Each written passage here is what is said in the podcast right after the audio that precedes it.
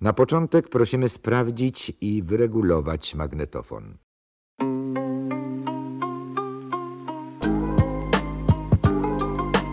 Historia się zaczyna od słuchania słów Korwina I choć frazy miewał ostre, to zasady były proste. Nie rozdawaj co nie twoje, to lewaku są rozboje Zetrzyj z twarzy ten uśmieszek, zwykły z ciebie rzezi mieszek. Rządy dobre, rządy hojne, tylko ludzie krowy dojne. Wbij do głowy wreszcie sobie, państwo tuczy się na tobie. Niech ta prawda objawiona do odwrotu cię przekona. Niech pokaże, niech objaśni te grabieże wszelkiej maści. Te trzynastki 500 plusy to z podatków twych bonusy. Zabierają, potem dają, tak transfery wyglądają. Pytasz po co ta rozkmina, po co rozdrapywać rany. Każdy grosik zaje fajny, jeśli nie wypracowany. Ale pomyśl mój kolego, jaka byłaby wypłata Bez podatków i bez danin. Miałbyś dzisiaj na Pontiaka. To jest właśnie prawda taka, wyjawiona przez prawaka. Jeśli dalej wolisz socjal, znajdź telefon do lewaka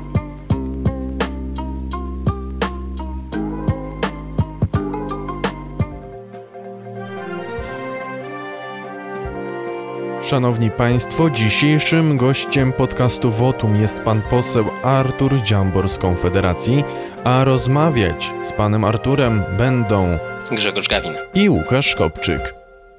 Dzień dobry, panie pośle. Dzień dobry, dzień dobry Wywiady Wotum. Tylko prawda. Jest ciekawa.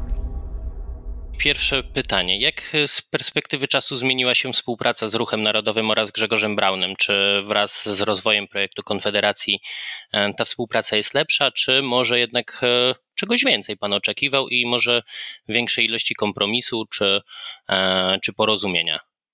Nie no, na początku jak startowaliśmy jako Konfederacja, to oczywiście to było bardzo takie długie docieranie się ze względów oczywistych. To znaczy te środowiska od bardzo dawna istniały i nie chciały ze sobą współpracować. To znaczy dotychczasowe wszelkie próby jakiejkolwiek współpracy wyborczej polegały na tym, że mm, siadały ze sobą do negocjacji zarządy mm, tych organizacji i każdy jeden zapraszał do siebie mm, jako punkt negocjacyjny i e, przyczynek do współpracy, co było oczywiście nie do zaakceptowania dla pozostałych, ponieważ ze względów oczywistych e, na przykład no, członkowie Ruchu Narodowego nie chcieliby startować z listy partii Korwin, a członkowie partii Korwin nie chcieliby startować z listy Ruchu Narodowego, tak?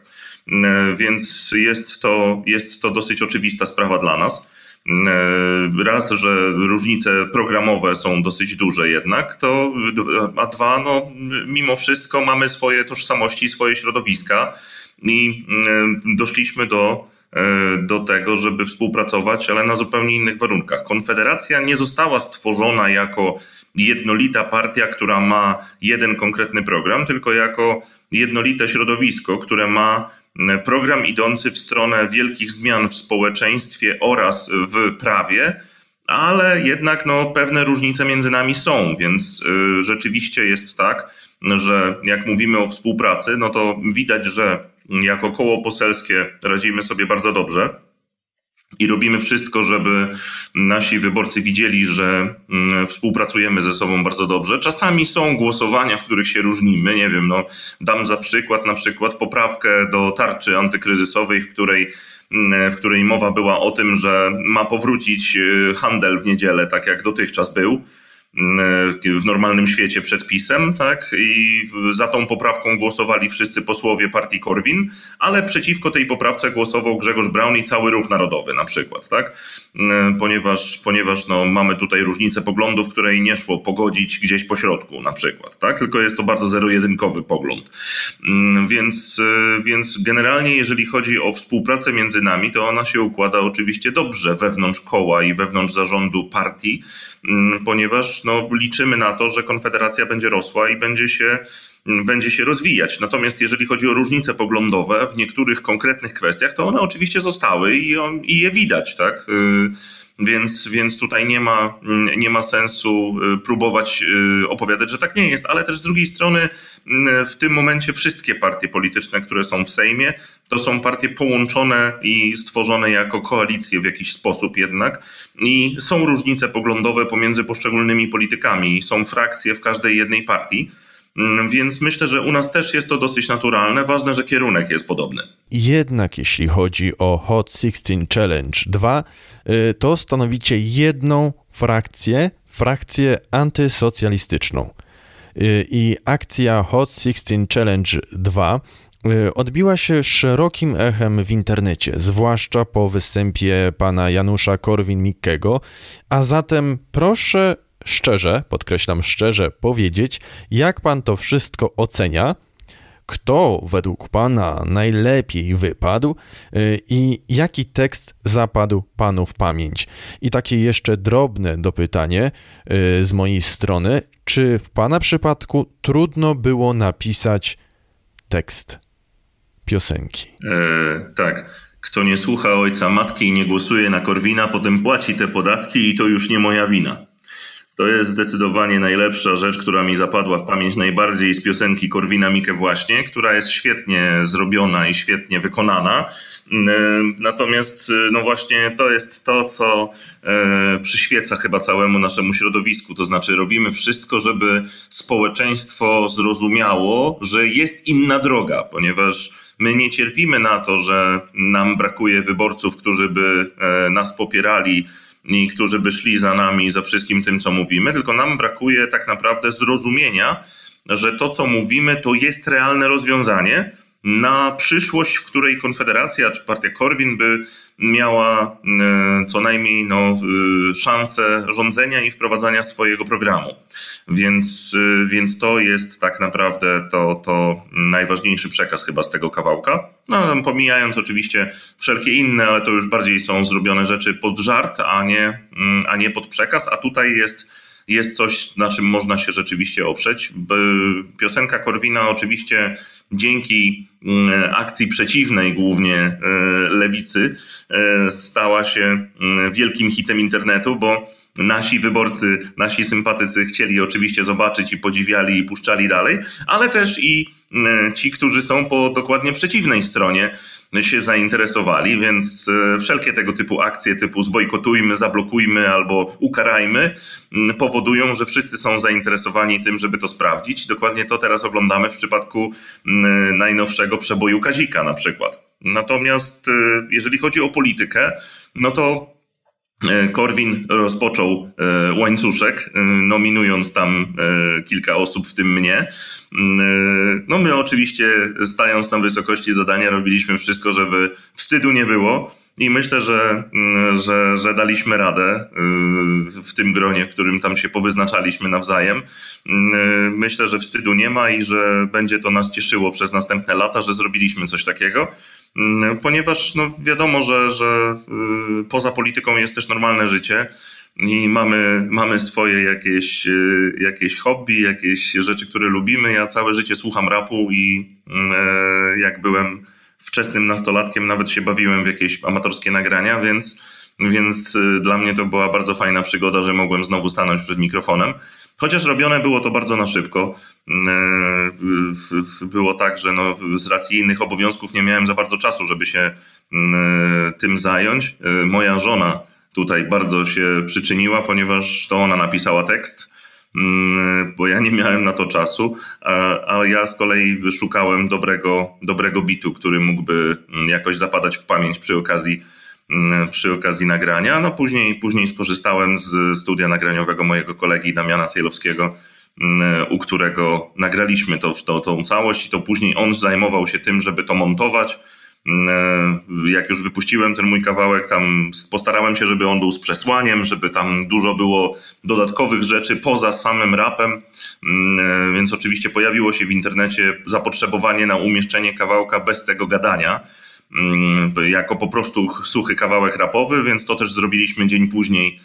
Tutaj wielkie podziękowania dla Damiana, który może słucha yy, za to, że bardzo szybko, bardzo szybko udało mu się to zorganizować, a nie jest to łatwa praca, no, bo nie pojechałem do niego do studia jeszcze raz to nagrać. On po prostu musiał z tych kawałków, które miał nagrane, pozlepiać tak, żeby, żeby wyglądało to dobrze. No i tyle. Ja się świetnie bawiłem. Yy, to jest Hot 16 Challenge 2. Mam nadzieję, że w Hot 16 Challenge 3, które się pojawi pewnie za jakiś czas, będę również miał szansę mm, się pobawić w podobny sposób, bo no, nie ukrywam, odpowiada mi to bardzo. Jeszcze tylko chciałem się odnośnie tej całej akcji dopytać, e, jako że na Twitterze po tych wszystkich e, nagraniach, które są do tej pory, e, padło podstawowe pytanie, kiedy płyta z szesnastkami się ukaże w wykonaniu Konfederacji?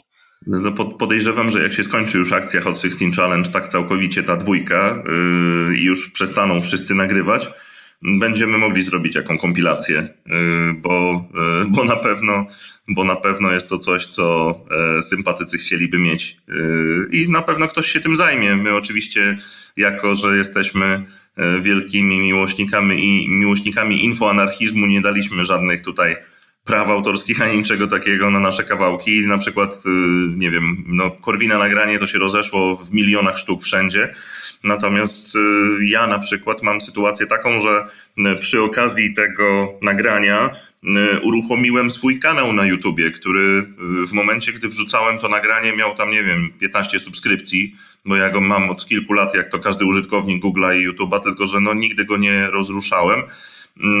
Więc mój mój kawałek na moim kanale y, do dziś chyba jeszcze nie jest na YouTubie wyszukiwany. Nie wiem dlaczego. Ja się nie znam na YouTubie, szczerze mówiąc, a robię to sam, także, mm, także niestety tutaj oglądalność tego mojego kawałka na moim kanale jest dosyć słaba, a z kolei inne kanały, które poumieszczały ten kawałek, no jest jeden kanał, który ma chyba dwu czy trzykrotnie większą oglądalność mm, na moim, y, na moim nagraniu niż, niż na moim własnym kanale, tak? No ale ja nie mam z tym problemu, cieszę się bardzo, że to się że to się rozprzestrzeniło, bo chodziło mi o to, żeby jak najszerzej to dotarło, a nie o to, żeby tam subskrypcji połapać, chociaż oczywiście będę się starał ten kanał jakoś uzupełniać tak, żeby, mm, żeby i, żebym i na YouTubie też funkcjonował, bo dotychczas nie funkcjonowałem w ogóle na YouTubie mm, jako samodzielny kanał, więc mam nadzieję, że będę to jakoś rozwijał. Mm, no i mówię, no rzeczywiście pewnie dojdzie do tego, że pojawi się jakaś kompilacja nagrań konfederatów, może będzie to też okazja, żeby e, w moim przypadku, żeby ten mój kawałek jakoś uzupełnić, bo, e, bo on jest, no jak to każdy Hot 16 Challenge, jest dosyć krótki. Mm, jeżeli się rzeczywiście potraktowało to tak, że ma to być 16, tak, a nie 32 na przykład. To się w 100% zgadza. Teraz przejdziemy do e, zupełnie innego tematu. Chodzi o kampanię prezydencką Krzysztofa Bosaka. Mm, no i jak wiadomo, jest pan od e, tak na dobrą sprawę początku w sztabie Krzysztofa Bosaka, mm, ale dziwi e, chyba nie tylko mnie jedno. Czemu tak mało Artura Dziambora w kampanii prezydenckiej Krzysztofa Bosaka? Hmm. No, y, głównie dlatego, że ja jestem większość czasu w Gdyni, a nie w Warszawie, podczas gdy Krzysztof Bosak w Warszawie siedzi cały czas, bo on mieszka w Warszawie. Teraz się troszkę sytuacja rozluźniła z, y, z, z koronawirusem, powiedzmy, więc y, no, wszystkie sesje Sejmu, które są, ja już jestem na miejscu. E, więc, e, więc tak naprawdę nie ma żadnych e, ograniczeń. No i myślę, że w przyszłym tygodniu na konferencjach prasowych będę się pojawiał razem z Krzysztofem Bosakiem, jeżeli temat będzie wspólny, bo ja bardzo dbam o to, żeby występować wtedy, kiedy ja mam coś konkretnego do powiedzenia i bardzo zwracam na to uwagę, że po prostu no, nie wypowiadam się jako na razie jeszcze poseł, który nie ma, e, nie ma jakiegoś, konkretne, jakiegoś konkretnego stanowiska poza tym. Nie wypowiadam się w tematach, które mnie nie interesują za bardzo albo w których się po prostu zwyczajnie nie znam. Tak, y, zupełnie inna jest rola kandydata na prezydenta. Kandydat na prezydenta musi wiedzieć wszystko o wszystkim, więc ma sztab doradców, specjalistów, którzy go przygotowują do tego, żeby w każdym temacie wiedział, co mówić y, i jak mówić, i żeby miał wiedzę, żeby mm, posługiwał się y, konkretami i faktami na każdy temat. Ja natomiast na chwilę obecną, gdy nie zajmuję się jakimś tematem, nie muszę. Więc na przykład nie wystąpię na y, konferencji prasowej na temat ochrony środowiska, ponieważ o środowisku w tym momencie wiem tyle, że trawa dobrze by było, żeby była zielona. Tak?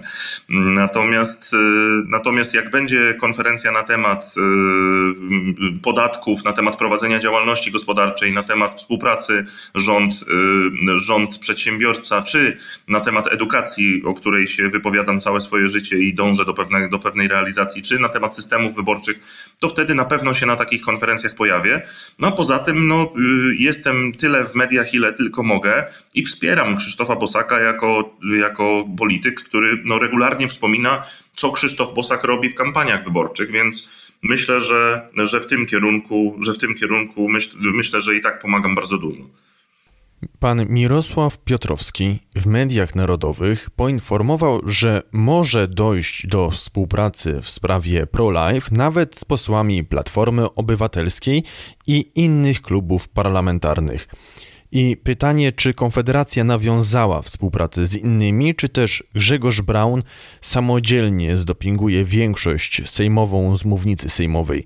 Co pan może o tym więcej powiedzieć? Bo na razie jest to tylko wrzutka ze strony pana Piotrowskiego, a chcielibyśmy się dowiedzieć czegoś więcej. W Sejmie jest y, bardzo duża grupa posłów, którzy są proliferami y, i y, myślę, że na tym jakoś można budować. Jeżeli chodzi o ten konkretny pogląd, czy ten konkretny punkt, to on jest, to on jest dosyć, dosyć powiedzmy, no, lotny, jeżeli chodzi o partie polityczne. Tak? To znaczy, bycie proliferem nie jest zarezerwowane dla tylko i wyłącznie konfederatów, czy tylko i wyłącznie dla Prawa i Sprawiedliwości na przykład, ponieważ no jak wiemy w Prawie i Sprawiedliwości tam e, często to bycie proliferem jest dosyć bezobjawowe. E, ale liczymy tutaj na współpracę też i z środowiskiem PSL-u czy Platformy Obywatelskiej, ponieważ wiemy, że w ich szeregach są posłowie, którzy mają na, te, na to taki pogląd jak my, ale niekoniecznie się z tym uzewnętrzniają. Myślę, że w, w, większości ze względów politycznych, ponieważ mm, twarde poglądy pro-life i chęć wprowadzenia jakichś zmian w obecnej ustawie mm, niekoniecznie może być dobrze odczytane przez, y, przez wyborców, przez sympatyków. Mm, więc, więc y, politycznie te postawy y, rozumiem, natomiast po ludzku wiem z rozmów różnych, że mamy sprzymierzeńców również w tych środowiskach, których byśmy się ich nie spodziewali. No oczywiście z wykluczeniem lewicy, no bo lewica istnieje tylko po to, żeby, żeby reprezentować pogląd przeciwny. Czy w najbliższym czasie zobaczymy współpracę, koalicję posłów z różnych klubów e, w sprawie pro-life? Tak, w tym momencie ustawa, którą wprowadziła na mównicę e, pani Kaja Godek, e, jest przeniesiona do prac w komisji. No i tutaj bardzo zależy wszystko od tej komisji konkretnej, do której zostało to przeniesione i od woli Prawa i Sprawiedliwości, żeby nad tym tematem pracować. Tak więc to trzeba brać pod uwagę, że mm, moc sprawczą w tym momencie w obecnym Sejmie ma tylko i wyłącznie Prawo i Sprawiedliwość, które ma władzę absolutną. Mm, więc y, jeżeli ten pomysł, który jest, ten projekt, który jest, nie będzie procedowany w komisjach, to oznacza, że Prawo i Sprawiedliwość nie chce, żeby on w komisjach był procedowany. Mm, natomiast jeżeli przypadkiem się pojawi, no to znaczy, że mm, zostało puszczone na to zielone światło i wtedy do w większości stworzonej za pomocą części posłów Prawa i Sprawiedliwości i Konfederacji może. Myślę, że dołączą się też inni posłowie, którzy mają właśnie taki pogląd, ale to jest oczywiście sprawa na jakąś przyszłość. Nie sądzę, że najbliższą, ponieważ no mamy inne problemy y, w tym momencie, które trzeba załatwiać natychmiast na bieżąco. A rzeczywiście to będzie przesunięte pewnie przez Prawo i Sprawiedliwość na czas, kiedy już będzie trochę spokojniej. Zobaczymy, czekamy. No ale oczywiście, y, no tak jak powiedziałem, znajdzie się poparcie dla tego typu zmian w innych środowiskach, których się na chwilę obecną nie spodziewamy. Dobrze. Tego jestem Jeszcze pewien. tylko tak chciałbym się dopytać, e, jeżeli chodzi o Konfederację, ponieważ e, można powiedzieć, że w pierwszym pytaniu już pan po części zawarł odpowiedź, bo wiadomo, że w każdej partii istnieją frakcje, tak? I w Konfederacji te frakcje, trzy, które są, tak mhm. tak naprawdę no, mają wo wobec siebie bardzo skrajne poglądy, można by tak powiedzieć, jeżeli chodzi chociażby o kwestie gospodarcze. I czy według pana jest możliwe, aby w przyszłości Konfederacja w jakiś sposób przeobraziła się w taką stricte jedną partię, e, bez właśnie takich skrajnych frakcji partii, tak? Czyli tak jak mamy teraz Partia Korwin, czy Ruch Narodowy, czy e, Korona Grzegorza Brauna, tylko żeby to było jako cała jedność, o może tak powiem. Tylko, że z jakimiś tam odłamami, tak? No, nie wyobrażam sobie tego, żeby Konfederacja stała się jednolitą partią, ponieważ y, środowiska, które w Konfederacji są i te, które będą w przyszłości jeszcze, bo mam nadzieję, że Konfederacja będzie się poszerzać, to są środowiska, które istnieją po to, żeby reprezentować pewne poglądy, i one są często jednak dosyć dużo różne. I e, no, tak jak w partii Korwin jesteśmy w stanie się dogadać co do pewnych rzeczy, czy jesteśmy w stanie mm, taktykę wyborczą sobie omówić w swoim gronie w taki sposób, żeby przekaz był jasny i żeby nasi sympatycy wiedzieli dokładnie o co nam chodzi, czy żebyśmy nie mieli jakoś tam napięku za bardzo z naszymi sympatykami, którzy mają bardzo twarde poglądy wolnościowe, tak no jednak nie można tego powiedzieć o części sympatyków wyborców czy działaczy ruchu narodowego, którzy mają również pogląd taki, że za wysokie płacimy podatki, że można by na przykład w edukacji wprowadzić bono światowy, czy że można by doprowadzić do dobrowolności płacenia ZUS-u, ale nie są skrajni w, w poglądach wolnorynkowych, nie są libertarianami. Tak? Są, są, są tutaj inaczej nastawieni, więc nie wyobrażam sobie y, ujednolicenia tej ekipy, nie dając możliwości tworzenia własnego środowiska z własnym podejściem, bo tutaj każde z tych środowisk uważa, oczywiście, jako silne ideowe środowiska, to każde z tych uważa, że ma rację. Więc y, ja uważam, że, y, że, to jest, y, że to jest wartość Konfederacji, że my właśnie nie próbujemy się nawzajem przekabacić, i e, pozostajemy na swoich stanowiskach. To znaczy, ja uważam na przykład, że podatku dochodowego w ogóle nie powinno być, a koledzy z Ruchu Narodowego uważają, że powinien być dużo niższy. E, ja uważam, że ZUS-u nie powinno w ogóle być, tylko każdy powinien się ubezpieczać czy odkładać na swoją emeryturę, a koledzy z Ruchu Narodowego uważają, że ZUS powinien być dobrowolny, e, ponieważ no, jeżeli ktoś nie chce płacić ZUS-u, to potem nie dostanie emerytury, jest to jego sprawa. Tak? Więc w porównaniu z tym, co mamy dziś, to, to program Ruchu Narodowego mi odpowiada jako, jako jeden, jakiś krok do przodu, więc wspieram i się wspieramy nawzajem, tak? I się nawzajem przekonujemy. Natomiast, y, natomiast y, pozostajemy na swoich stanowiskach i bardzo dobrze, bo my mamy możliwość zrobienia czegoś takiego. W przypadku na przykład, nie wiem, polityki amerykańskiej, no to tam mamy tak, że na przykład Partia Republikańska ma różne frakcje, i te frakcje się ze sobą biją na śmierć i życie. Jak się zobaczy chociażby debaty e, prawyborcze w Stanach Zjednoczonych, to można odnieść wrażenie, że ci ludzie, którzy tam się ze sobą biją o to, kto zostanie kandydatem na prezydenta, nie mają ze sobą absolutnie nic wspólnego, bo ich wypowiedzi są tak skrajne, wobec siebie, że po prostu no, nie widać y, nici współpracy. Tymczasem oni są w jednej partii republikańskiej, tylko że w Ameryce partie polityczne funkcjonują zupełnie inaczej niż u nas. U nas to byłaby wojna frakcyjna i po prostu jedna frakcja próbująca zwalczyć, zniszczyć i, wy, i wypalić na palmę drugą, żeby przejąć władzę, co widzieliśmy wielokrotnie w różnych partiach politycznych, które Mm, które przez te walki frakcyjne się zazwyczaj niszczyły same siebie. My natomiast chcemy przed tym uciec i od samego początku powiedzieliśmy sobie szczerze, że nie tworzymy jednolitego środowiska.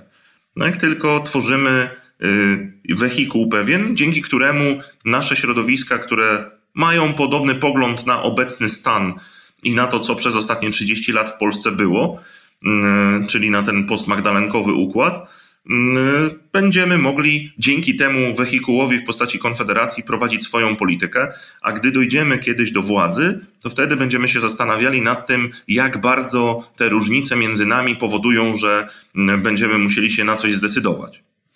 Wspomniał Pan, że posłowie Konfederacji potrafią współpracować w pewnych kwestiach, dogadać się i tego też dotyczy następne pytanie. Minister Szumowski zapowiada noszenie maseczek do momentu, aż będzie szczepionka. Bill Gates i farmaceutyczni kamraci już zacierają ręce.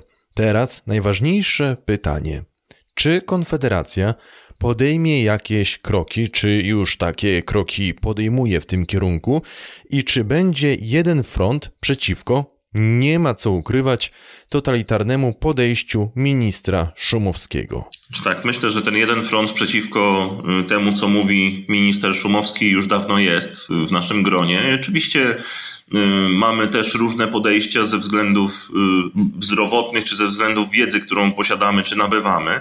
Są wśród nas tacy, którzy uważają, że żadnego koronawirusa nie ma. Są wśród nas też tacy, którzy uważają, że jest to śmiertelne zagrożenie. Natomiast podejście rządu do tego, mm, jak y, w tym momencie jest zarządzany ten kryzys koronawirusowy, jest skandaliczny. Mamy ministra, który jest profesorem medycyny, który w wywiadzie parę, dni, parę tygodni wcześniej mówi, że te maseczki są bez sensu, one przed niczym nie chronią, a następnie nakazuje całej Polsce nosić te maseczki. Mamy ministra, który, y, który y, zamyka lasy wtedy, kiedy mamy 2000 zarażonych, twierdząc, że no, to jest miejsce, w którym się ludzie spotykają, tak nie może być, a potem otwiera te lasy, wtedy, kiedy zarażonych mamy prawie 10 tysięcy.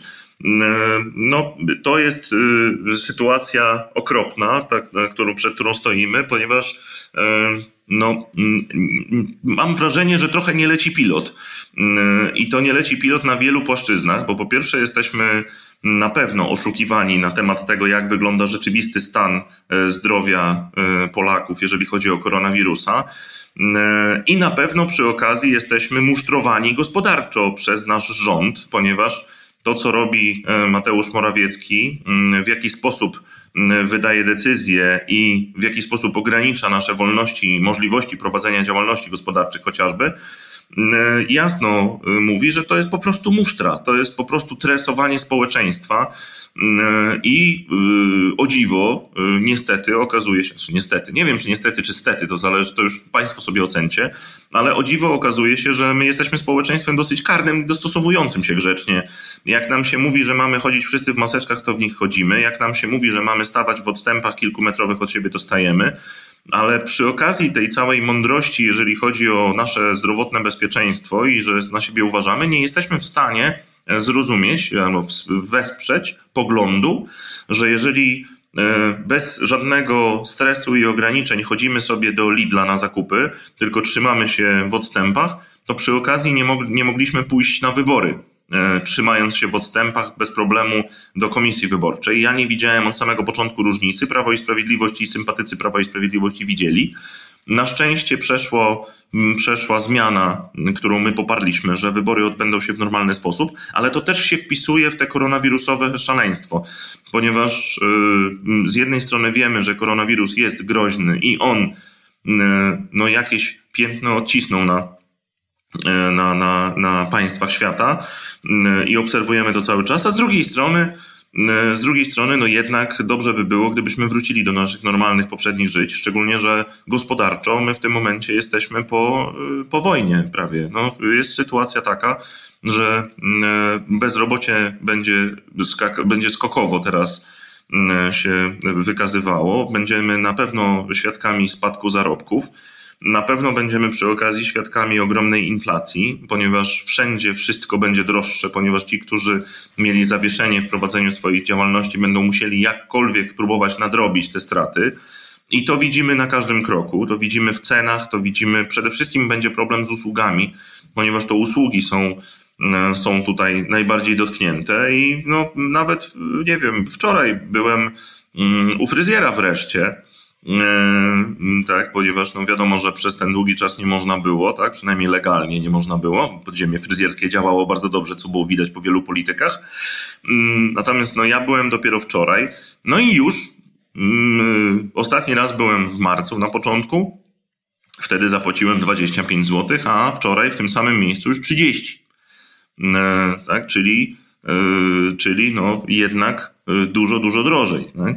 No i to jest y, chyba clue. No jeżeli ja zapłaciłem, jeżeli zapłaciłem z miesiąca na miesiąc praktycznie o 20% więcej za tę samą usługę, y, no dlaczego? No dlatego, że ten salon fryzjerski przez ostatnie dwa miesiące nie funkcjonował.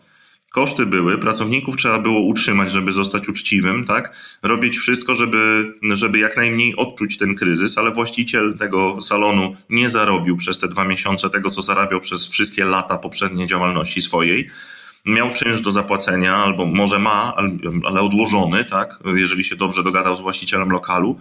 Mm, e, więc koszty są, e, pracownicy są, natomiast zarobków nie ma. No i wiadomo, że finał tego będzie taki, że każdy klient będzie musiał zapłacić.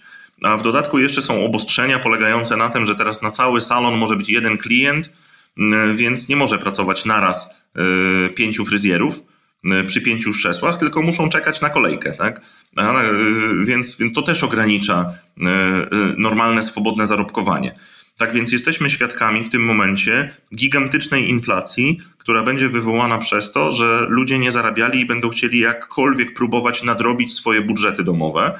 Jesteśmy świadkami przy okazji ogromnej inflacji spowodowanej tym, że państwo sobie znalazło rozwiązanie w postaci dodrukowania pieniędzy, czyli najgłupsze istniejące możliwe rozwiązanie polegające na tym, że tworzy się pusty pieniądz i rząd udaje, że ma pieniądze i że wszystko jest w porządku, a w rzeczywistości tak naprawdę idzie ku katastrofie.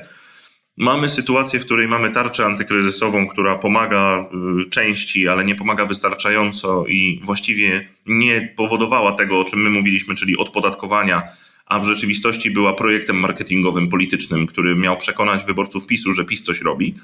No i będziemy płacić, płacić teraz za to yy, tak naprawdę ogromne pieniądze yy, i będą wielkie straty. W lipcu czeka nas sesja Sejmu, na której będziemy przebudowywali budżet. No ja czekam czekam bardzo na to, co wymyśli Ministerstwo Finansów w obecnym stanie, no bo wiadomo, że musi coś, a na przykład wiemy, że Prawo i Sprawiedliwość nie zrezygnowało z inwestycji, więc mają pieniądze na gigantyczne inwestycje, a nie mieli pieniędzy na to, żeby zwolnić Polaków na dwa miesiące z ZUS-u. Ostatnie pytanie. Jest was tylko 11, a spraw do ogarnięcia miliony. Na Facebooku niedawno widzieliśmy informację, że zainterweniował pan nawet w przypadku Polaka, który utknął w Maroku. Więc jak wy ogarniacie tak wiele spraw? Jak wygląda typowy dzień posła Konfederacji? No to, to ta kuchnia polityczna to jest to, o czym ludzie zazwyczaj nie rozmawiają i mało kto o tym wie. Natomiast rzeczywiście jest tak, że my y, pracujemy od rana do nocy non-stop razem z naszymi asystentami, którzy dostają mnóstwo spraw. I rzeczywiście łatwiej jest być posłem PiSu, których jest 235 i który każdy z nich ma swoich asystentów, jeszcze mają biura i tak dalej, i wszystko to jest jakoś tam robione za nich. Natomiast y, dużo ciężej jest właśnie być tą jedenastką, która musi wszystko samodzielnie ogarnąć i na przykład pisać poprawki czy y, analizować, analizować ustawy. To rzeczywiście jest tak, że no my dostajemy jakieś ustawy od PiSu, yy, na przykład głosujemy, nie wiem, w czwartek rano, to my dostajemy w środę wieczorem ustawę, nad którą będziemy głosować dopiero i musimy wtedy przez północy siedzieć, dzielić się artykułami, żeby każdy z nas to przeczytał i żeby powiedział, tu poprawiamy coś tam, a tu głosujemy za tym, a tu przeciwko temu. Tak samo jest z poprawkami. Na ostatniej sesji Sejmu było tak, że my treść poprawek dostaliśmy dosłownie na jakieś 10 minut przed rozpoczęciem głosowań. Mam na myśli treść wszystkich poprawek, wszystkich klubów do całej ustawy, która była głosowana. Tak? Więc, e, więc rzeczywiście to technicznie wygląda bardzo ciężko. Natomiast jeżeli chodzi o to, co Pan wspomniał, czyli tą interwencję tam z tym Polakiem w Maroku, e, to to oczywiście była interwencja związana z tym, że mieliśmy kontakt z tym człowiekiem, właściwie z rodziną tego człowieka. I to była konkretna sprawa z konkretnym nazwiskiem, które można było e, wskazać ministerstwu gdzie ministerstwo wiedziało, no bo ma te dane na temat Polaków, którzy tam przebywają. Y, y, skutek tego jest taki, że teraz ja na przykład na Facebooku w ciągu ostatnich y, tam dwóch dni, bo to dwa dni temu chyba to wrzuciłem, to dostałem kilkanaście wiadomości o Polakach, którzy przebywają gdzieś, na przykład w Brazylii, w Austrii i też nie mogą wrócić.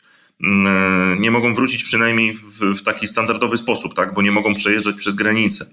Mm, albo coś tam było nie tak z tym samolotem powrotnym do domu, albo coś. No, jest tych problemów jest mnóstwo. Ja rozumiem, że, mm, że MSZ mm, się tym powinien zająć, tylko właśnie Dlatego była ta nasza interwencja i myśmy zdecydowali się na to, żeby nie robić z tego interpelacji, ponieważ posłowie mają ten, ten, ten standardowy tryb, to jest interpelacja.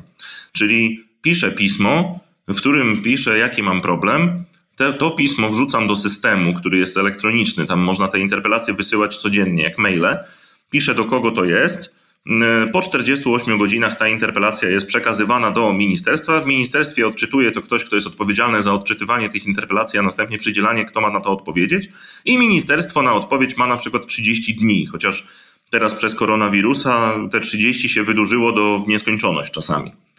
E, no i rzeczywiście to jest taka ścieżka, która w tym przypadku myślę, że nic by nie dała, więc my się zdecydowaliśmy na mm, zrobienie z tego y, problemu w mediach, ponieważ władza, która y, no, w tym momencie chce sprawiać wrażenie kontrolującej sytuację, jedna rzecz, której ta władza nie może wytrzymać, to jest y, faktyczna zła prasa.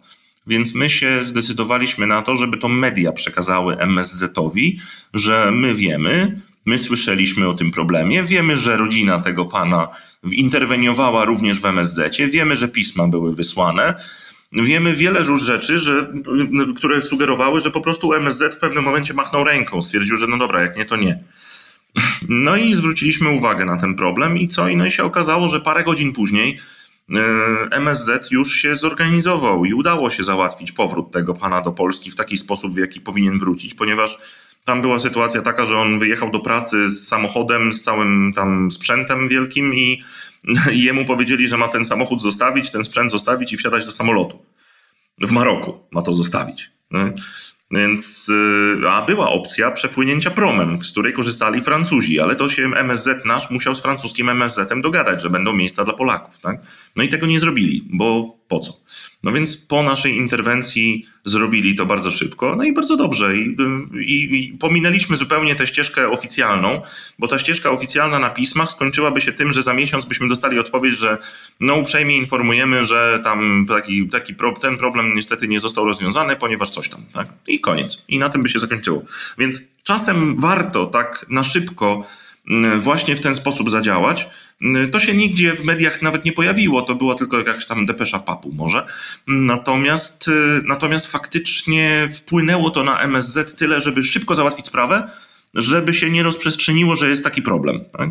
Więc myślę, że to będzie ścieżka, którą będziemy częściej wykorzystywać. Ja teraz zbieram te wpisy od ludzi, którzy właśnie zobaczyli, że skoro tam to załatwialiśmy w ten sposób, to może jeszcze bym się w tej sprawie też odezwał i będę na pewno to robił.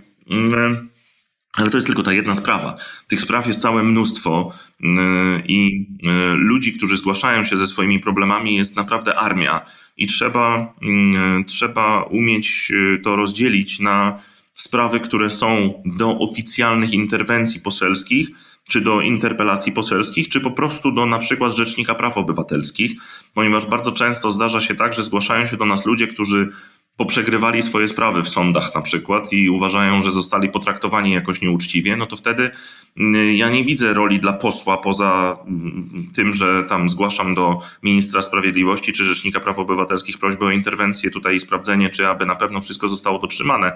Natomiast niestety jest tak, że mm, wielu ludzi uważa, że posłowie mają jakąś moc sprawczą no to tak niestety nie jest. Tak? Jedyne, co może poseł, to rzeczywiście zdecydować się albo na ścieżkę oficjalną i wtedy mm, wysyłać pisma z e, prośbami o interwencję. I to są takie pisma, które, na które jakaś odpowiedź musi paść. Nie można e, poselskiej interwencji zakopać pod ziemię, szczególnie, że ona jest publikowana na stronie Sejmu, tak? więc nie może pozostać bez odpowiedzi czy bez reakcji. No albo można się zdecydować właśnie na proste uderzenie do mediów. Tak? To uderzenie do mediów, y, jak się okazało w przypadku tego pana z Maroka, okazało się dużo bardziej skuteczne niż jakiekolwiek oficjalne pisma, które mógłbym pisać do wszystkich ministerstw. Dziękujemy w takim razie bardzo, bo to już jakby to być wyczerpaliśmy pulę pytań. Też nie chcemy przesadnie męczyć, no bo wiadomo, e, czas jest e, cenny, a też trzeba znaleźć e, jakby to być miejsce na odpoczynek i, i realizację właśnie, tak jak Pan wspomniał, realizację swoich prywatnych zainteresowań i um, hobby, tak? Więc dziękujemy Słuchajcie, bardzo. Umówmy się może następnym, może umówmy się następnym razem na jakąś rozmowę bez polityki, to jest zawsze ciekawsza. No właśnie dzisiaj też chcieliśmy trochę mniej tej polityki poruszyć, bo wiemy, że też ludzi interesuje trochę ta kuchnia, tak? Dlatego tych kilka mm. pytań było takich bardziej kuchennych, a wiadomo też nie chcieliśmy pytać chociażby o Kazika, no bo to codziennie, tak? Ja rozumiem, no. że to już może być po prostu męczące. Nie, no jedna rzecz jeszcze co do tej kuchni tak zwanej. No, w, e, mamy tą ścieżkę oficjalnego zgłoszenia się do posłów, czyli po prostu mail poselski. Tak?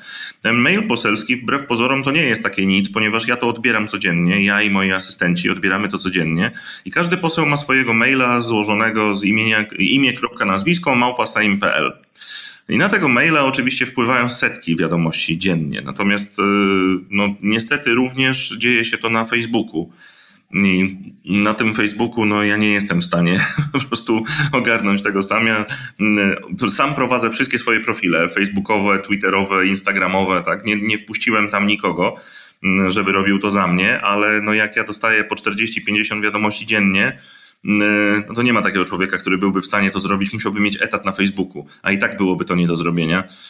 Więc, więc niestety tam będą zawiedzeni, ale też z drugiej strony no, Facebook czy Twitter to nie jest ścieżka oficjalna. Tak? Także to też trzeba brać pod uwagę, że, że ja na Facebooku czy Twitterze no, nie, nie, nie będę w stanie na bieżąco na wszystko odpowiadać, chociaż rzeczywiście staram się, bo myślę, że jest to dobry, dobry sposób na kontakt z ludźmi, którzy raz na mnie albo na Konfederację głosowali, a dwa, którzy mm, no, nie wiedzą, że poseł też człowiek. Mm, bo jest tak, że myśmy się z jakiegoś powodu nauczyli, że posłowie to są jacyś ludzie, którzy tam występują w telewizji, siedzą w tym Sejmie, a ja się staram robić wszystko, co tylko się da, żeby pokazać, że dużo się nie zmieniło, tylko moje miejsce pracy. Mm, tak, natomiast, natomiast no, mm, no, tutaj proszę wszystkich tych, którzy słuchają, jakby kiedyś do mnie pisali mm, tą ścieżką nieoficjalną, proszę o cierpliwość, tak, bo tam czasem tak jest, że no, trzeba czekać na odpowiedź tydzień, ale to wynika z tego, że no, po prostu tego jest bardzo dużo.